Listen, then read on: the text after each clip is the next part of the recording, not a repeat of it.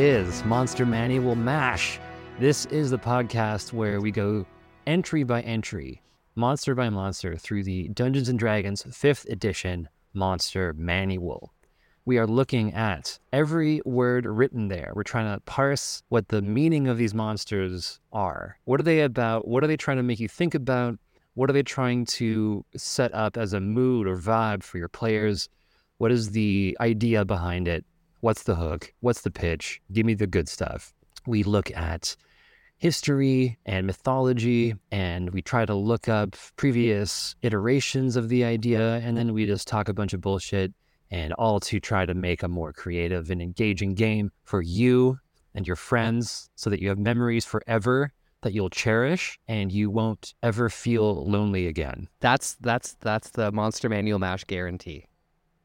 Today, it is October 1st as of this recording. I usually don't care about, uh, I don't mention the date, but I do it because it is October finally. It's Halloween season and we're doing Ghost. This is right and correct, and nature has uh, has done the right thing. I don't know what nature's doing. I don't know what I'm talking about. I'm just excited about ghosts. Yeah. I know you probably are too. I love ghosts. I'm Chris, And I'm Wes. and and together we're gonna dig in here. So let's just get into it. Ghost. A ghost is a soul of a once living creature bound to haunt a specific location, creature, or object that held significance to it in life. I think that is a great opening sentence, and I think it is really important in D and D to have very specific definitions for your undead creatures because there are a million of them, Yeah. and they're all variations on the same kind of thing. But this is good, and I think it sets up like the whole thrust of the monster going forward. Yeah. Once yeah. living creature. It has unfinished business. This is a huge thing, and I remember it most clearly from the movie Casper. Did you ever see that movie? Yeah. Oh yeah. Yeah. I watched that movie like a hundred times. I don't know why. It's like uh, I, I think unfinished business. That phrase like must be from that movie because I have such a clear memory of that like that line. Yeah. Do you? Yeah. You- Yeah, yeah, me too. And there's a there's a for for that movie, it there's like I don't know, there's a scene where I guess Casper realizes he's dead. He realizes he's a ghost and he flies up in the air like screaming no. And like that I'm 33. Like I don't know how old I was when I saw that movie, but it was pretty much when it came out, whenever that was. That really stuck with me. I feel like that was a real like uh like oh yeah, mortality. Yeah. Yeah, I get it now. I get it. That was a there was whatever they did. I was probably their target audience at the time. They they achieved what they were trying to communicate. I think. For sure, and in such a way, like it's a pretty, you know, macabre, maybe disturbing subject matter, death and unfinished business and all that. But it was such a like a not. There was nothing uh, Tim Burton-y about it.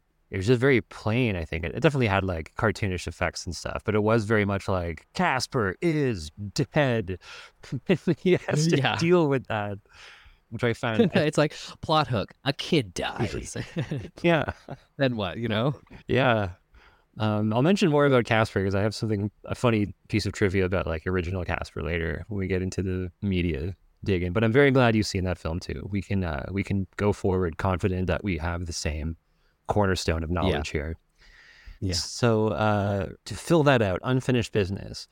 They yearn to complete some unfinished task. Maybe uh, avenging its own death is a common task, or something like relaying a message or upholding an oath. Those are all great examples. Some ghosts don't realize they're dead and continue their everyday living routine. So now we have two variations on ghosts. And this is something I love about ghosts is that there's a million permutations that are all kind of you still get that it's a ghost and it still kind of serves the same Yeah. function. So a ghost who doesn't realize they're dead, kind of like you just mentioned with Casper, it's like a big deal. It's a totally different thing, different ballpark. Most ghosts, I don't think, go through that process of like learning that they're dead. Yeah. trying to think of another one. Oh, Yeah, the, from the yeah. Sixth Sense. It's all about Bruce Willis discovering he's dead. Yeah. Uh, Beetlejuice. Oh yeah, yeah. The parents. Yeah. No, the parents They're- know they're- already. They're a couple but, of ghosts. yeah. Yeah. but there is like a thing at the beginning. It takes them like 15 minutes to realize that they're dead. I think. Yeah. So that could be its own adventure as well, like convincing a ghost that they're dead. Although the common one is definitely solving this mystery or or uh, doing the quest that puts the ghost to rest. Yeah. Yeah. Which often like in a lot of horror films, which we'll get into, is like uh really it's just like solving the murder. Oftentimes that's what happens, and it's not even like it's the ghost just needs somebody, whoever the protagonist is, like somebody has to figure out that this happened. Yeah. right. Like that seems to be the common theme a lot of the Yeah, time. someone else has to do it. They can't do it themselves. Is the Yeah. is the thing. Otherwise, it would be a very different movie. I think I even wrote wrote down somewhere that it's like there is a genre of ghost story where the protagonist is the ghost and they have to solve their own Yeah. murder or something like that, or like they have to resolve their own unfinished business. But that's usually a more family friendly, uh, cartoonish, rated G or PG. Maybe there's an F bomb, so it's PG thirteen yeah. but most of the time in like a more horrific story ghosts aren't solving their own thing they are inflicting themselves on others Yeah. and uh, that's even uh, mentioned here still under unfinished business other ghosts are driven by wickedness or spite as with for example a ghost who won't rest until all members of a certain family or particular organization are dead so there's an, another permutation of a ghost someone who is driven Yeah. by wickedness or spite, or wants to have their unfinished business solved by uh, as much murder as possible. The surest way to get rid of something, sorry, the surest way to rid something of its ghost, so like an object or location, is to resolve the unfinished business. A ghost can also be destroyed more easily by invoking a weakness tied to its former life, like attacking it with the implement of its murder or subjecting, for example, a former gardener to a strong floral scent, which I don't really understand. Maybe just something that like incites its passions. Yeah. Yeah. I don't know. Or like, Like if you killed, if you if you attacked a ghost with like a bouquet of flowers, it's probably something that like a gardener would probably love. Like, does that make sense that it would hurt it more? I don't know. Like I could, I could, I'm, I, I, I could come up with a justification for that, but I'm not sure like what is the, what is like the obvious answer that we're supposed to get there? Because, because it's, it's like okay, well, is that a gardener? Like, would that sort of like remind them of some key memory from their life? There's like, oh, oh, I'm a ghost. I have to let go of things, and and and flowers bloom, and then they they they they wither, and and I I'm just like the flowers. Thank you. Yeah. See ya. You know. But you know that that sounds like a dungeon master doing mental backflips to uh, justify a player's decision to attack with a bouquet of flowers would do anything. So you're you're very Look, as a, generous. as, a, as a dungeon master with a philosophy degree, I can rationalize anything. hmm But uh, no, and also I there's there's no reason to believe that that's what uh, the writers of the dungeon uh, the the monster manual were, were implying. maybe not, but uh, maybe I think there's enough uh, ambiguity. You could swing that one way. Well, they're just more vulnerable. They're more vulnerable with the floral fragrance. Sure. So yeah, okay, that's what it says. yeah, like it it messes with their ghost game. They can't dribble the ball anymore Yeah. because they're thinking about flowers. like attacking with the implement of its original murder, I understand. And um, it is kind of funny. So it says the surest way to get rid of something is to resolve the unfinished business, but you can also be destroyed more easily by invoking a weakness tied to its former life. But what what that Yeah. means by the more And easily, then it says yeah, go ahead. and then it- it straight up says the ghost of a person tortured to death might be killed again by the implements of the torture. So it also you can just kill them again. Yeah, that's, that's kind of what I was. like, that's what I was about to say. kill them that again, but also weaken the gardener with with with some flowers. Like it's I don't know. That's You kill them again, and it stays dead. So like in within the rules, the the actual stat block, like you don't have to solve its unfinished business. You can just hit it with a fire poker or whatever. You can just like slash it with your sword, and it's got resistance, and it'll be like kind of a slog, but you can do it. yeah yeah. The next piece of information we get about them is that they are or have a ghostly manifestation. Places of ghostly haunting emulate feelings of loneliness, sadness, and yearning, etc. Strange sound, unnatural silences, cold spots in rooms with roaring fires. That's a, a really good one. Choking stenches without apparent source. Another classic. Even sometimes raising the dead, which is an interesting one that I've never really heard of. Like a, the presence of a ghost raising the dead, which are presumably like lesser undead Mm-hmm. or just like mindless corpses who walk around and like aren't like how dangerous is this this kind of like uh i think the the ghost is only challenge rating four which is not that crazy but if it's raising the dead this is all the the description so this is isn't in the stat block which means it's not Yeah. It seems to like, and the weakness thing too is not in the stat block, which is an interesting Yeah, yeah. design choice that doesn't you don't see too often in the rest of the book. I don't think. Yeah, it's true, which really pushes the ghost as a as a monster more towards like a narrative um figure and antagonist or whatever than than like just like a like a like a combat opponent necessarily because there's all the other stuff that you gotta that goes with them.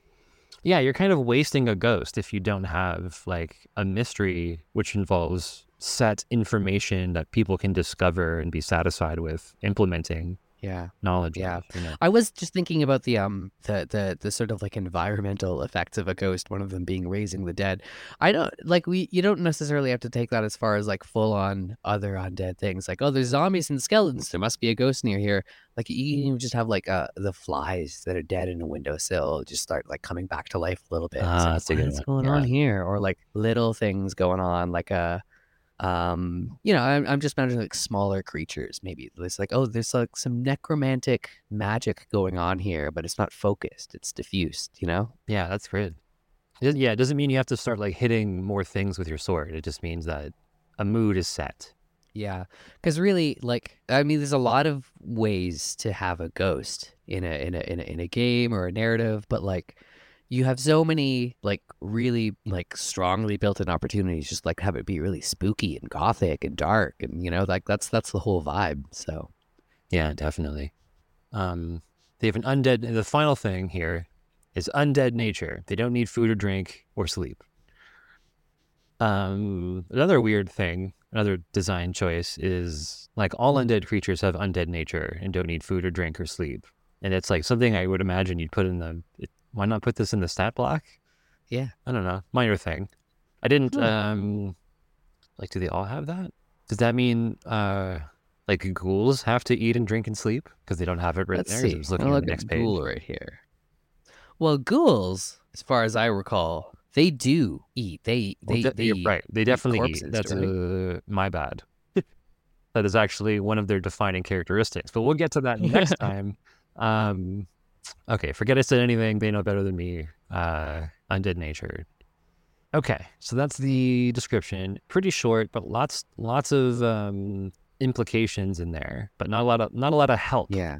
to make you make a good ghost. Very broad.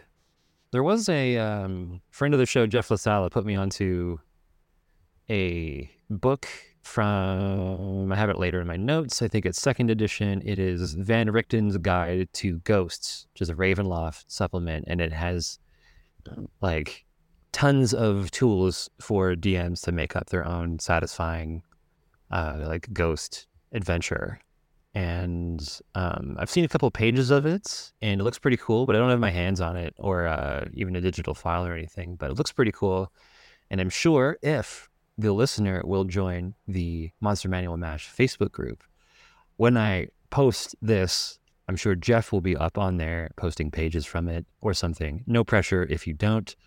Uh, but but um, something like that. A great that is a great supplement for something like this. If you are interested in making a good ghost you probably need to think about it a bit more.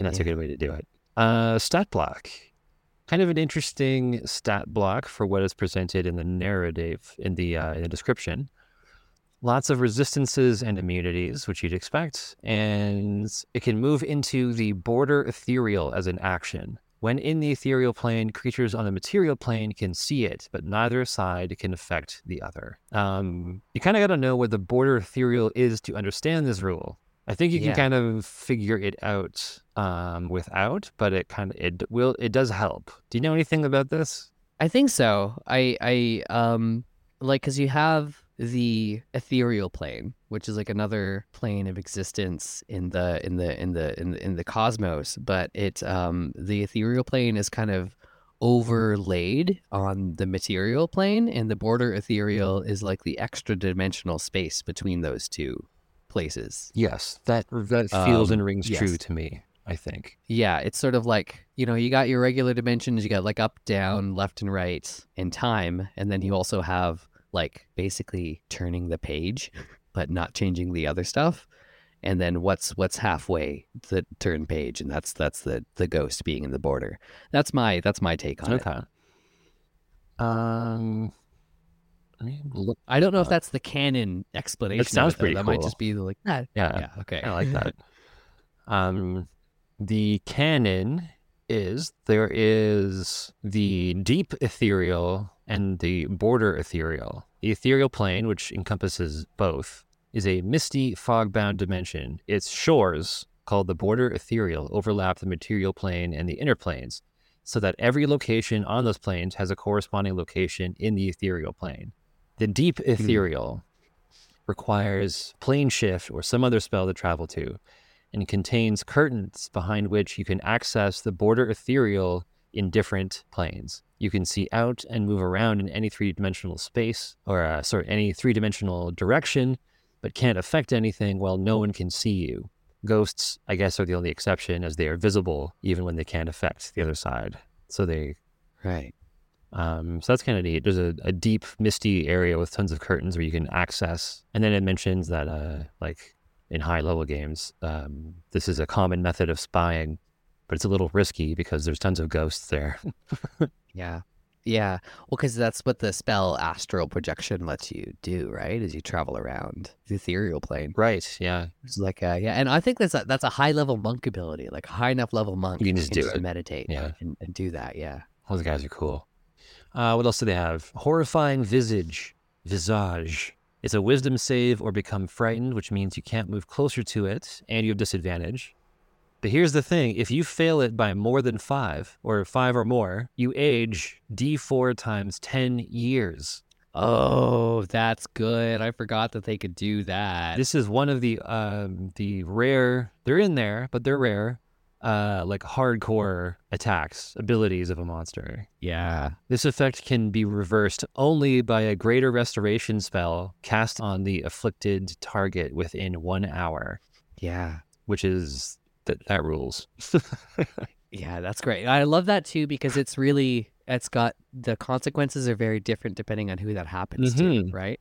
Because if you're playing, you know, a 700 year old elven wizard, that's that's nothing. That's nothing. But if you're playing like a, a, a like a human boy wizard, if you do, you know, if if if, if- you're playing like a like a 17 year old like fighter, it's like I'm gonna go out and make it, and then all of a sudden you're, you're like a Yeah. middle aged man, yeah, right? Like that's that's hardcore. it is hardcore. Most people, for some reason, uh, maybe it's just because I play with people who are like 30 or and over mostly.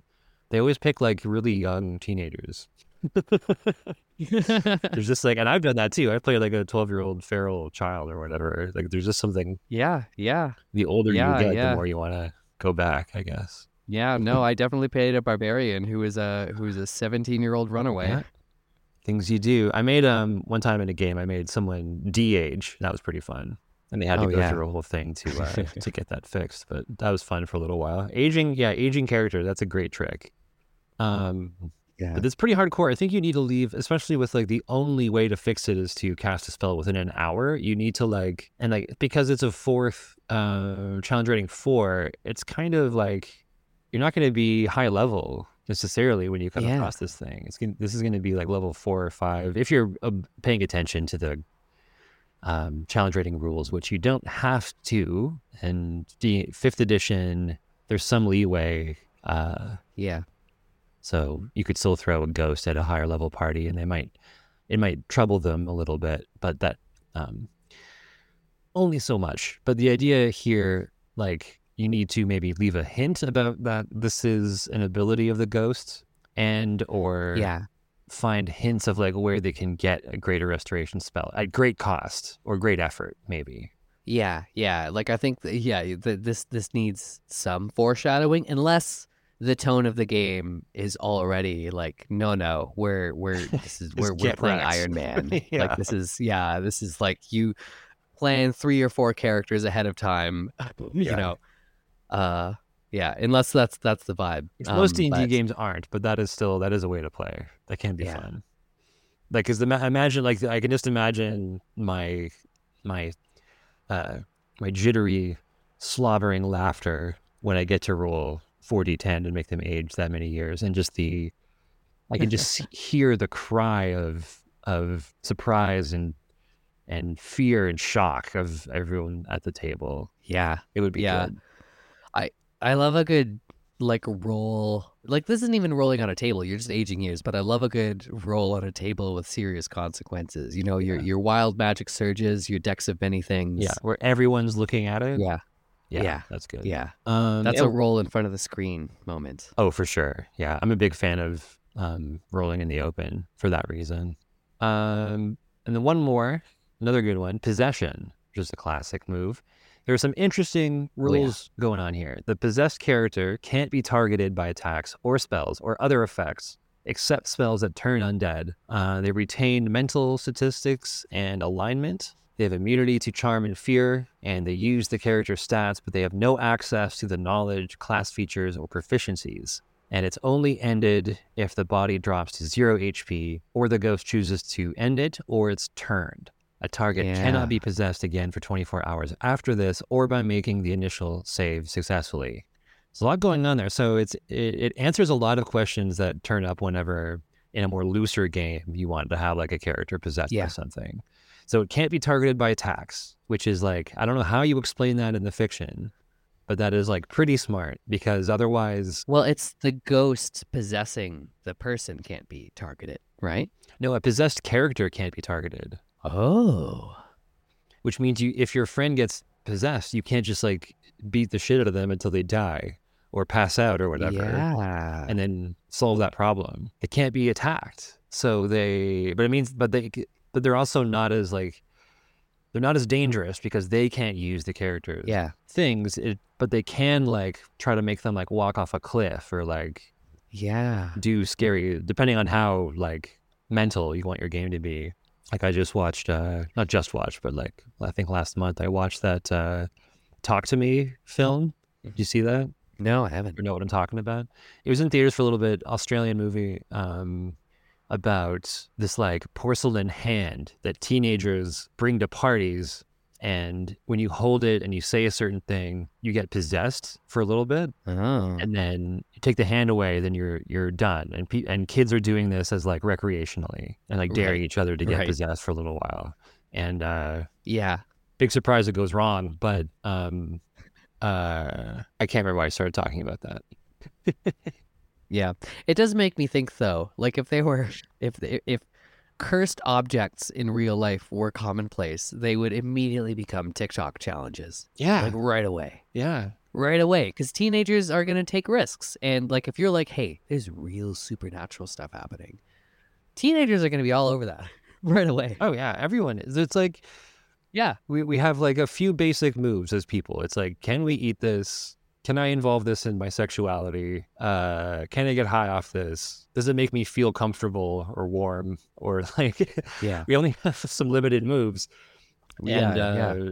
using And- it for yeah. entertainment is definitely one of them. absolutely. Yeah, Uh, oh yeah, so I was talking about how uh, a possessed character can't do like can't make um, class features work. You can't make them like walk off Yeah. cliffs or try to like.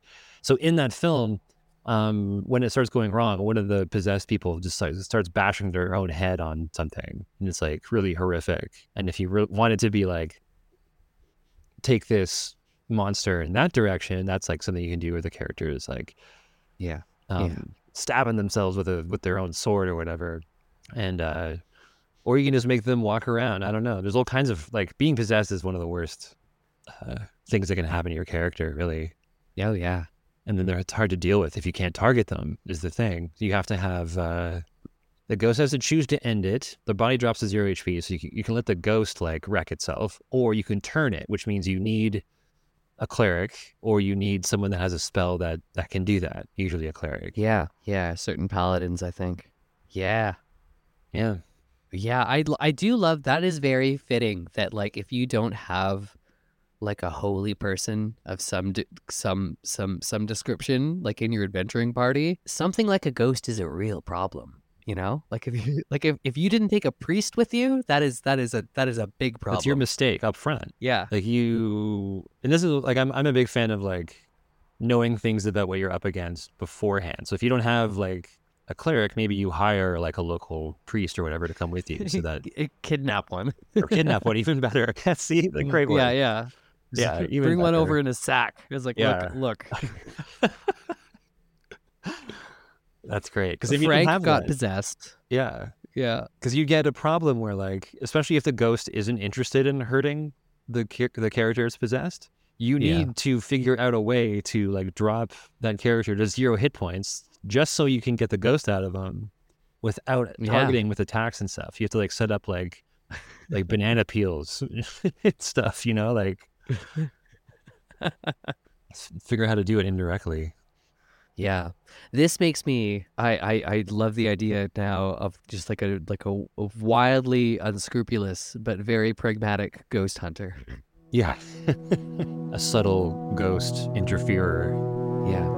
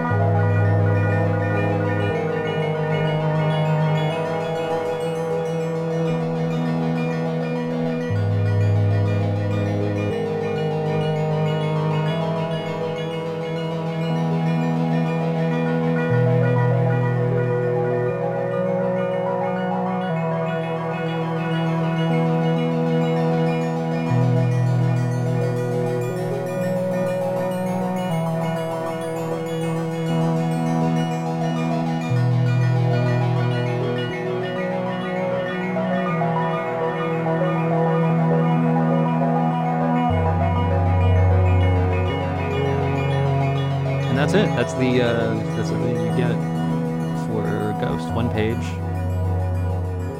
Um Oh, and that makes sense. They're like, I was just looking at their their their regular old attack. That's uh that's nothing to scoff at. Forty six necrotic. oh yeah, what's that? Their withering touch. Yeah, they can just Yeah. melt you. And that's two hit. That's not uh, Yeah. a save or anything. Yeah. Um they've changed a lot from edition to edition. It's kind of Yeah. interesting to uh to see. In fourth edition, they had the uh the standard like there was like 10 kinds of ghosts. There was like withering ghost and scary ghost and mega scary ghost and horrific ghost and like they all do different things and they're all like they're basically like elite teams of variety of of attacking methods, you know. Um Yeah. and they didn't have as much lore. Like there's just basically like a couple lines about what a ghost was.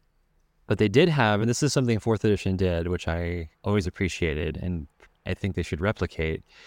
They explicitly made certain things about them knowable with a particular check. So it tells you right in the stats that with a successful religion check, um, beating a 15, you can learn that when persons dear to a dead person still live nearby its soul, it is often inclined to stay near the grave. When the graveyard is disturbed, Oh. this soul can take a haunting form and try to contact near living relatives. It cannot move more than a mile from its grave during a night and normally returns there before daytime. It doesn't want to show itself to strangers, so it can hide itself in a dark place during the day. Like, that's cool. That's like a That piece of the puzzle you figure out just by like knowing what a ghost is. Yeah. Yeah. That does um um that does remind me of a a friend of mine and we used to watch horror movies but she's she's she's very you know like a very very spiritual person like uh, you know definitely has that uh as a part of her worldview. And the way i would like describe watching a horror movie with her is it's like the equivalent of watching like a like a like a world war ii movie with like a history channel dad. Like she was a history channel dad but with like with the horror movies. And so like no a ghost wouldn't do that. A ghost would you know she was always like correcting what the ghosts were doing in What fiction was, what was which i uh, really appreciated yeah. oh just like um uh like you know like for her like ghosts were really out there doing things and and and there was like uh you know specific ways that they were really Yeah, I was going to ask what, what were her credentials? um she'd read about it you know I don't know.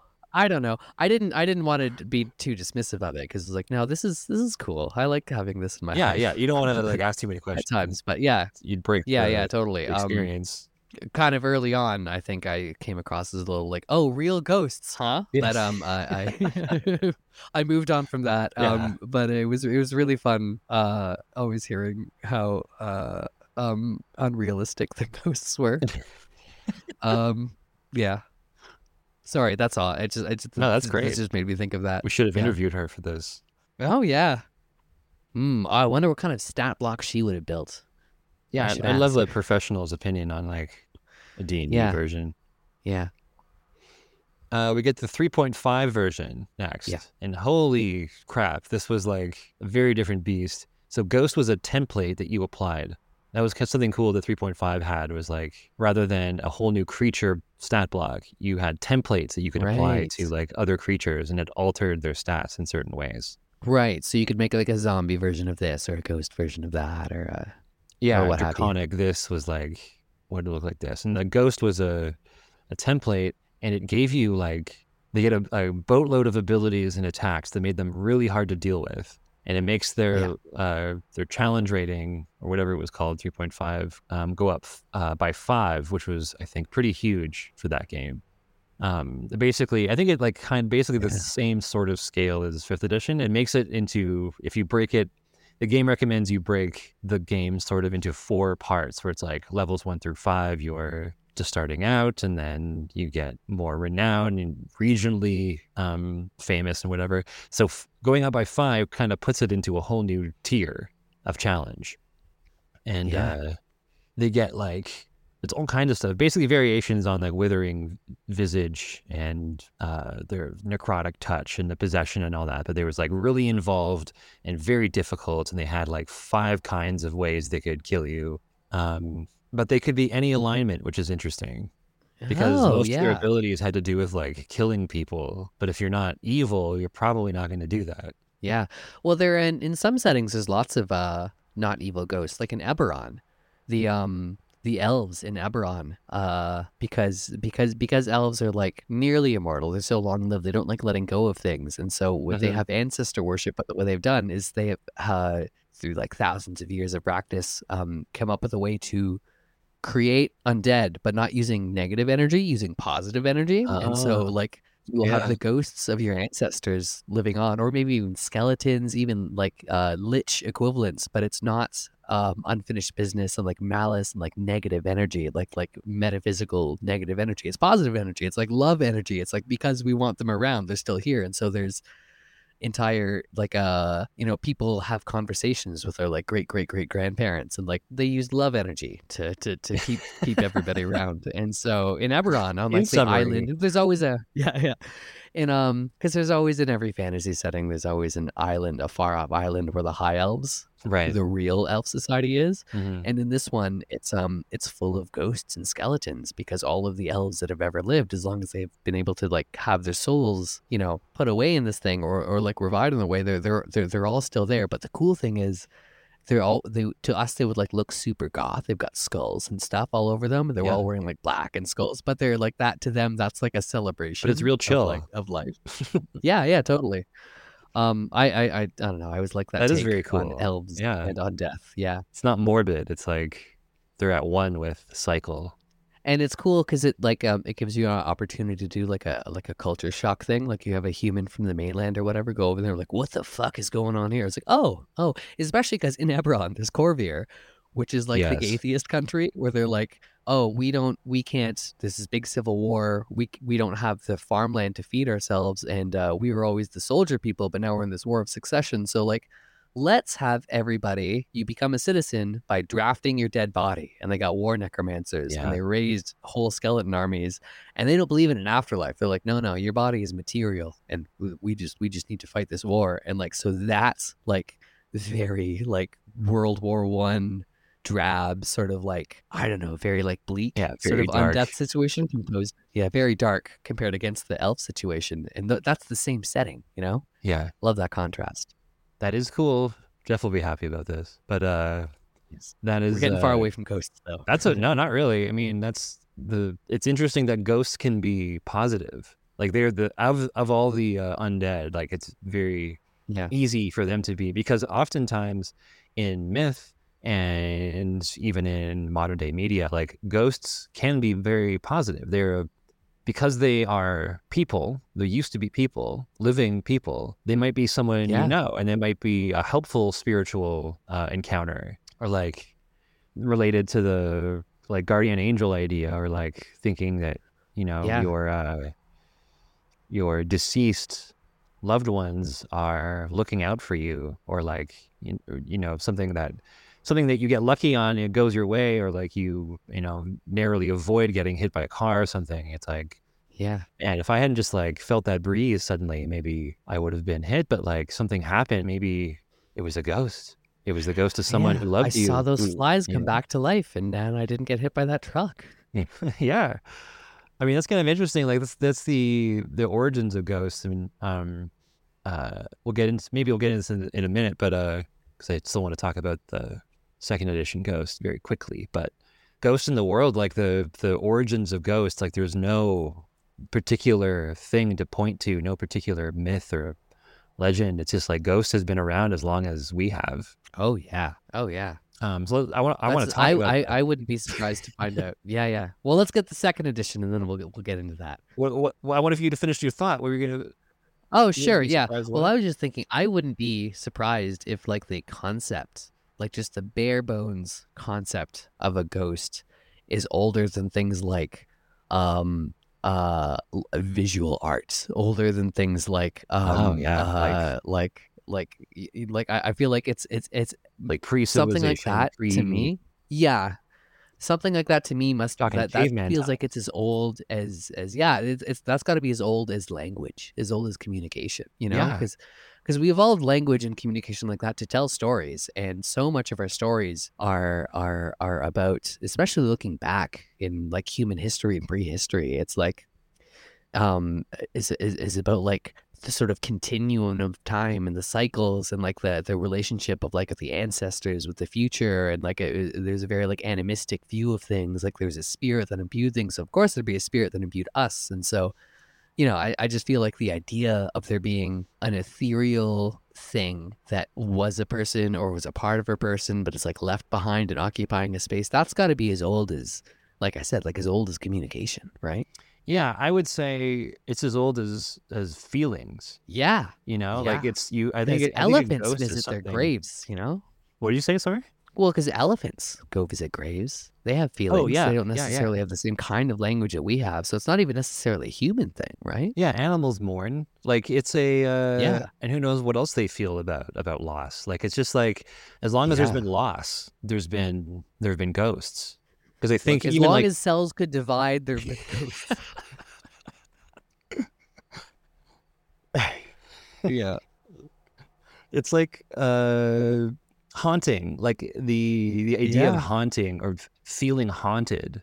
It's like a separate. It's a whole emotion that just exists. Yeah. Without the idea, with you, I don't think you need to be told about ghosts to like to feel a ghost. Like Mhm. because a because a ghost is is really the unfinished business. I think is like that feeling comes from the people left behind. Like the maybe maybe there's guilt or sadness, and the feeling that like wh- whatever has been lost or whoever has been lost had unfinished business. And that feeling comes from other people still alive. And I Yeah. think that that Yeah. that feeling is what informs like the idea of ghosts and all of the uh the greater ghost cinematic universe of like of whatever other spirits um you know the subdivisions of particular regional fairies and kobolds and all these things they're just like they're just like negative space feelings of negative space Yeah, yeah, like a like an awareness that you can imagine something that could have been but isn't, or could never have been, but you, could imagine what it would be like if it was. Like that's the core of it, you know. hmm do you have uh do you have any ghost stories Do I have any ghost stories? yeah have you ever uh Oh, been ghosted I mean, it's tricky for me because I have always, even when I was a kid, I had this like impulse to, um, you know, find a quote unquote like rational explanation for something. But um, you know, like there's there's definitely moments. There's moments where I'm like, um, they're just okay, all right, all right, all right. So you know how you can imagine certain times in your life in certain places and things like that. There's a background vibe to that whole feeling, right?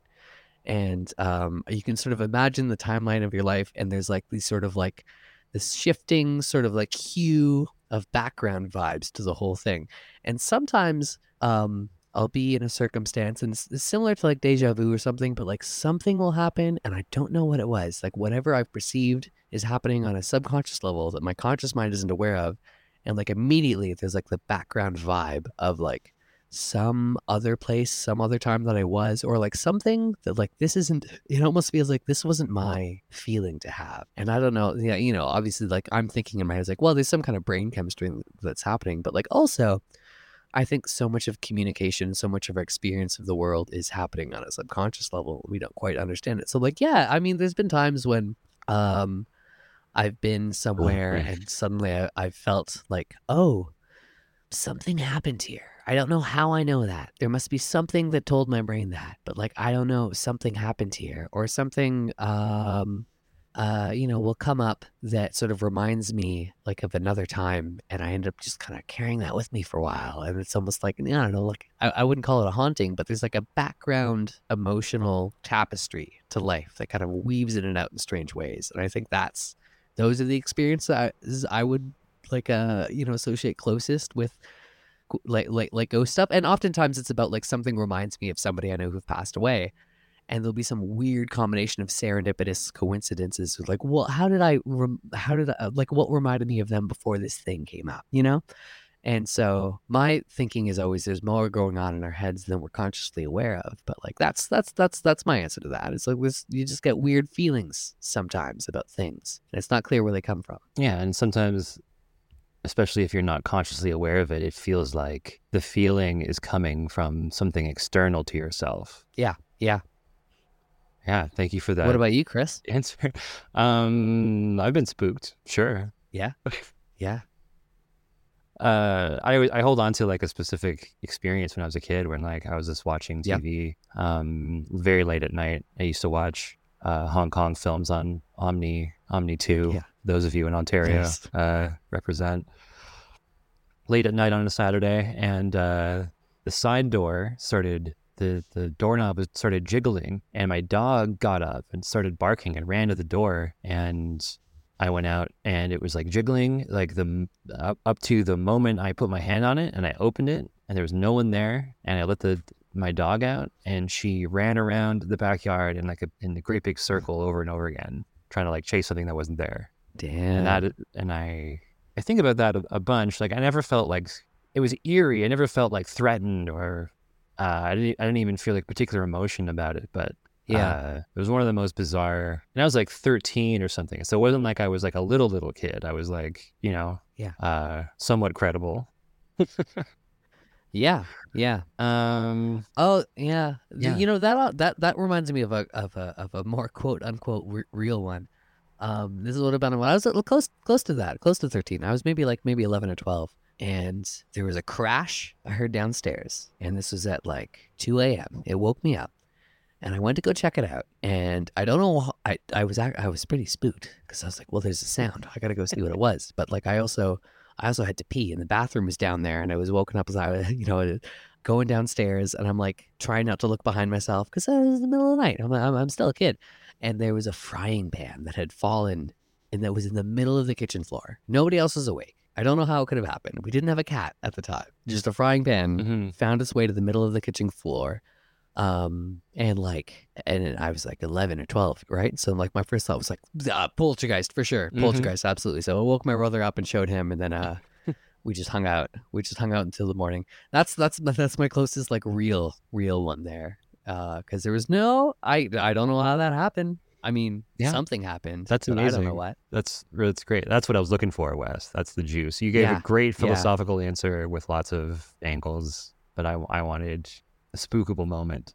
Yeah, yeah. I got I got more UFO stories and ghost stories, but uh, but that's that's that'll that'll be for another episode. Yeah, we'll find we'll find a way into that one. The uh, it's funny the the frying pan thing. Like now as an adult, I've experienced so many things that are like that, like inexplicable movements of objects or sounds or whatever. And like I've totally moved on from concern with ghosts. That if they're real and they're trying to get my attention, they must be extremely frustrated. Yeah, They like yeah. show you in like irrefutable proof of like a bizarre supernatural thing happening, and I'm just like, eh, ghosts ain't real. totally, yeah. That's also like um I part of living with a cat, which are nocturnal, Oh, yeah. curious, mischievous animals who I love, is like any weird noise in my house, I'm like, I know exactly what caused that. Yeah, There's exactly. no- yeah. There's no mystery. I have zero concern. There's no mystery anymore. Yeah. Okay, I want to talk about uh, uh, burial a little bit too, like the rituals of burial, just uh, tying into the ghost is lost thing, because it's like that's an important part of solving a ghost problem. Is like since a ghost is their unfinished business, you have to put them to rest somehow, and like that's partly why we have funerals and monuments and stuff. Is like we settle, we Yeah. force the idea of a person who's died or whatever, a pet or anything really. We force it to settle. We get uh, closure and if you don't have that then then the ghosts persist Yeah. and that's like the whole that's that's what makes a ghost a ghost like you can't uh, give closure to like uh like a wit or white i think they're it's pronounced like the uh what is it the the the the demon in uh the exorcist pazuzu Yeah. Yeah. does not have unfinished business. His business is in the here and now to like torture this girl and torture the priests who try to get him out of there. Like there's no there's no nothing you can do to appease him. You have to fight him directly. Or like more recently, the, the the ghosts that you initially think is maybe a poltergeist, but it's it turns out to be more like a demon in paranormal activity. It just it's just a demon that's haunting a family. It's just fucking with a family. Oh, that's right, Because yeah. it's uh yeah, it's just this hereditary curse. Yeah, that's a good example of like um, the importance of categorizing your undead and getting a priest involved. Because I remember in that movie, they're like, we're being haunted, and they get like a, a medium to come over, and he's immediately like, you guys are screwed. This is a Yeah. this this is not a ghost. Uh, I cannot deal with this. I have to leave. Even my being here is like yeah. is uh, upsetting the thing. So Yeah. and like that in was a Lord of the moment. Rings, that was a good moment. I, that's like one of the only moments I remember actually, because that was that was a good twist. In uh, Lord of the Rings, uh, in the famously not in the movie scene, the Barrow Wights, when the hobbits are still traveling along and they haven't made it to Rivendell yet, they go to these uh, these these tombs basically, uh, tombs of the Dunedain, the uh, the the ranger people, and Yeah. they're full of these barrow wights who haunt them and and uh, almost kill the hobbits, but they aren't the Dunedain. They aren't the uh, the like spirits of the dead who are there. They are separate evil spirits sent by the Witch King to discourage the Dunedain from resettling the area. So they were like, they are uh, immigrants to this place, and there's no reasoning with them Yeah. or putting them to rest. So a, a ghost not only is a mystery, but a ghost is like an emotionally charged mystery. I think. Yeah. Yeah. I'm gonna jump really quickly back to the editions Oh yes. because I think this kind of ties in too. So in, in the third edition, so they have all, the, all that stuff. They're a template, whatever, but they it's extremely sparse on how a ghost is created. It just says uh, ghosts are the spectral remnants of intelligent beings who, for one reason or another, cannot rest easily in their graves. So cannot rest easily. You could interpret that in a million different ways. It doesn't have to be like a violent death. Um, you could really make it be an unfinished business or like something impersonal, like maybe a soldier who died in a petty war, like rises up to haunt the general who sent him away or something like that's impersonal. And Yeah. it's not something that like would have affected the the person in the moment or whatever. And then in second edition, ghosts are explicitly evil. They they uh, are the spirits of humans who were either so greatly evil in life or whose deaths were so unusually emotional they have been cursed with the gift of undead status. Thus they roam about at night or in places of darkness. These spirits hate goodness and hate life, and they hunger to draw the living essences from the living. And seeing one makes you age 10 years and flee for a bunch of rounds. So that was from second edition, from the beginning. I think it's interesting that they automatically. I mean, it makes sense in second edition. There's like more of a like less of a narrative expectation out of creatures. Or uh, maybe that's not true. I don't know. Just the they had a different idea of it. Ghosts were like extremely evil, but probably not different enough from other ethereal undead. Yeah.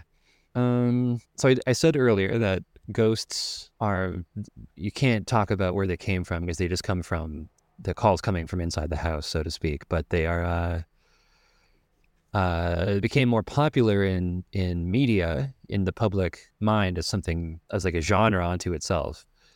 Um, coming out of the tail end of the uh, the Gothic period of literature, uh, which I don't think is actually a thing, Yeah. but there was an area, there was a time when Gothic literature was very popular. I don't know if we organize literature uh, genre popularity the same way we do art or whatever, but anyways, we talked a little bit about it in the Flame Skull episode. We had uh, Gothic tales of uh, the old, something old uh, inflicting itself on the new and being unable to move on and secrets and all these things. And then as spiritualism got more popular, which was already happening in the Gothic period, but it was becoming more of a thing, then more explicitly ghost stories were uh, bec- sort of emerged as a genre unto themselves. And I have here, I have two different explanations of what identifies a ghost story, both drawn up in the, this one is from 1929. The five key features of the English ghost story were identified in a book or an essay called Some Remarks on Ghost Stories by M.R. James. So they are the presence of truth, a pleasing terror, no gratuitous bloodshed or sex, no explanation of the machinery, and the setting is that of the writer's and reader's own day. So no, uh, no period pieces. So it had to be modern. It had to be today. Yeah. Can't explain the machinery or how it works. No gratuitous bloodshed or sex because uh, let's have some propriety. A pleasing terror is funny because like, what does that mean? Yeah. and then the the pretense of truth. Oh, sorry, I said the presence of truth. I meant the pretense of truth. So there you have a mystery. Yeah. Yeah. So those are those are good. Uh, I mean, gratuitous bloodshed or sex. That's up to you. We're all modern people here, but uh, you can have Yeah, it without. I do. I do. Yeah. I, I do like uh having the specific mechanism of how ghosts work not ever be Oh, yeah. explained in, Yeah. in fiction. That's which is funny that like that's how I want my fiction to be. Whereas in like in real life, it's like no, but how? How does it work? How does it work? Like it's Yeah. it's funny how I like I don't want that in my fiction. I just want that in real life. Well, I mean, I think a game is a funny, like a role playing game is a funny place, especially D and D, because you have, Yeah. If you draw inspiration from older editions, you could have, you could explain the machinery, because you have people making knowledge checks all the time. And if you take a Yeah, page out of true. like fourth edition's book, actually, not even, yeah, not even going older, but new, like fourth edition, it's like if you wanted to know how a ghost is made, maybe there's maybe there's particular ways that you have to avoid. Kind of like how we talked about uh like a messy room turning into a dungeon. Yeah. Like maybe someone who's like if you murder someone, there's a 10% chance they come back as a ghost. Or if you don't bury them, if like a burial ritual isn't completed properly, there's like an X percentage chance that they will become a ghost. Yeah. Totally. And Yeah. that's like explicit and baked into the setting, which is like why clerics are necessary and exist. Yes. No, no, I definitely I do I do like that stuff. I just want every once in a while if there's like magic, just like no, reality got bent. There's no explaining this. That's why it's magic. Yeah, yeah. There is yeah, for Yeah. sure. There is a difference there. And uh it's a good rule. Good rule of uh ghostly thumb to follow. This other this other list um of essential elements isn't as it's more I think this is more whimsical. So there's a author M.R. James also summed up in a different uh, place the essential elements of a ghost story being malevolence and terror, the glare of evil faces, the stony grin of unearthly malice, pursuing forms in darkness, and long drawn, distant screams are all in place, and so is a modicum of blood shed with deliberation and carefully husbanded. So he changed his mind I about like all of uh, those. bloodshed. Yeah. yeah, yeah, yeah. I like those all seem very like vibes based. yeah, exactly. Yeah. So I think I guess he just like thought better of it later on.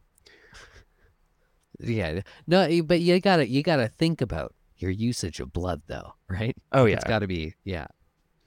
Um, yeah. Why don't we? Uh, we we could almost wrap it up. We can mention a few ghosts Yeah. of media. I think are especially relevant to this because there's so many different variations you can do, and there's some great modern day examples.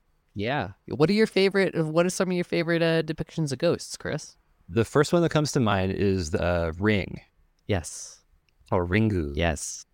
Yeah. That comes to mind right away because um, I, you know, that that dropped when I was like, I can't remember, 15 or 16 maybe, pretty young, impressionable.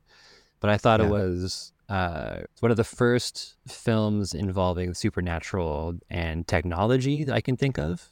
Yeah. Like a Yeah. VHS passed around, spreads the, and it's like in a post uh, Blair Witch Project world where Yeah. like that look that appeared to be a tape that had some cursed stuff going on in it. And this was like, well, what if people are circulating a tape like that, but the watching of that tape curses you? And I, th- I thought that was very clever. And I think, Yeah. um, spoiler for it, if you haven't seen it, you you should. But it's like it deals with all the things we kind of talked about. It's like a tragic story. There's a puzzle to solve, and there's unfinished business. This this girl has been murdered and her body needs to be buried properly. And they they they discover her murder, they find her body, and they bury it, but it doesn't work. It doesn't change anything. She comes like it, the the curse continues, and they discover that the it's not the body that's the that's the problem. It's the the video itself. There's like the curse cannot Yeah. end. There's no putting the curse to bed. It's whoever watched the video more most recently. In seven days, they're gonna die unless they get someone else to Yeah. watch the video, which is like and it's got great. yeah. It's great. It's it, it's got that like um which what I feel is like a real cornerstone of Japanese horror is like the seeming absolute absence of hope, which is like different different than a lot of Western horror. Is Oh, like there's a little like there's a way out of this. No, no, there's a solution. But with Japanese horror, is like no, no, this is a curse, man. This yeah, is a curse. it's so That's- bleak. that's there's no there's no fixing a curse. You just have to put it off. yeah. It's similar with The Grudge too. Right. I saw The Grudge, but I don't really I don't remember it too well. Yeah. But I think that caught like the wave of interest in Ring. There's another one called Dark Water, which came out around the same time, and it was less uh, it was less murder, and I think it does have a happier ending. But it's more of a mystery, Yeah, more of a vibes based mystery about a woman living in an apartment building, and like weird stuff starts happening, and she solves a murder and finds the body, and it's the body that needs to be interred properly. And I think it does work, unless I'm, I might be misremembering. and There's probably like a jump scare at the end Yeah. that suggests that uh, it didn't work. But I mean, if you want to use that in a game, I think you need to be uh, have a clever curse, so that when the thing they think is going to work doesn't work, then you have like a reason why, and not just like a, an uh, the desire to antagonize your character, your players. Yeah. Do you have a favorite ghost movie? Favorite ghost movie? Um, you know, I hadn't seen it in so long. I have no idea if it holds up, but one that really stuck with me is The Others. Did you ever see that one? Ye- yes, yes, I have. Yes. That is a good one. Spoilers if you've seen it. Um, but it's one of those the the people don't realize that they're the ghosts s- situations. You know, like a Sixth Sense type of type of deal, which is also another great ghost movie. Yes, Yes, because I do like the. I guess it's like a trope of like the. It's not immediately apparent to the ghost that they're a ghost. You know, like whatever whatever th- things would give it away are like weird little blind spots. You know. yeah, it is a trope now, but it was like Yes. you know, I th- it's funny that these ghost stories have these these cycles where like one kind of slightly changes the idea, and then a whole, and dozen a dozen others ride his coattails, and then Yeah. change the Yeah. ideas a little more slightly, and then a dozen more ride its coattails in different ways. Like Sixth Yeah. Sense and the others have the same sort of thrust, but are, are I think they stand uh, on their own apart. Yeah. Whereas The Grudge, I think, is like kind of a derivative. Yes. Yes.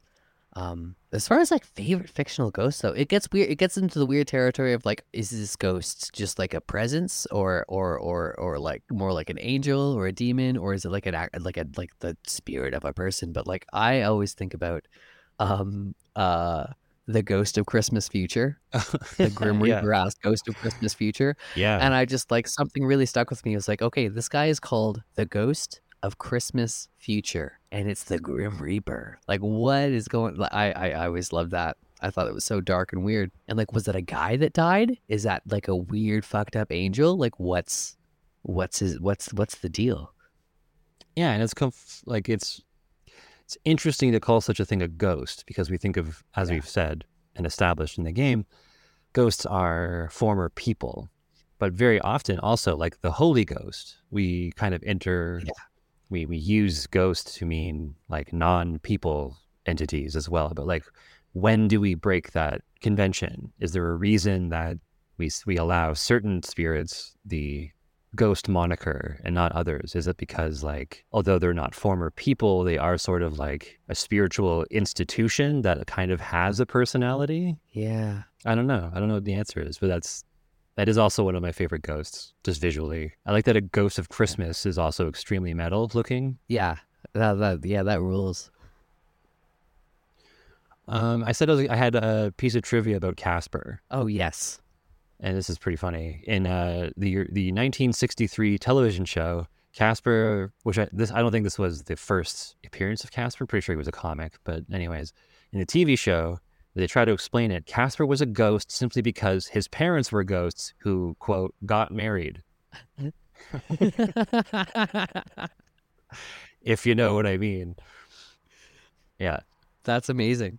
Yeah, and then uh, the sorry, the original is the original 1945 cartoon, and in the 1995 movie, he's a little boy who died from pneumonia. It's so funny. It's so very very typical of the uh, 50s and I guess early 60s to uh, try to uh, get around everything and tie themselves They up into married. little knots.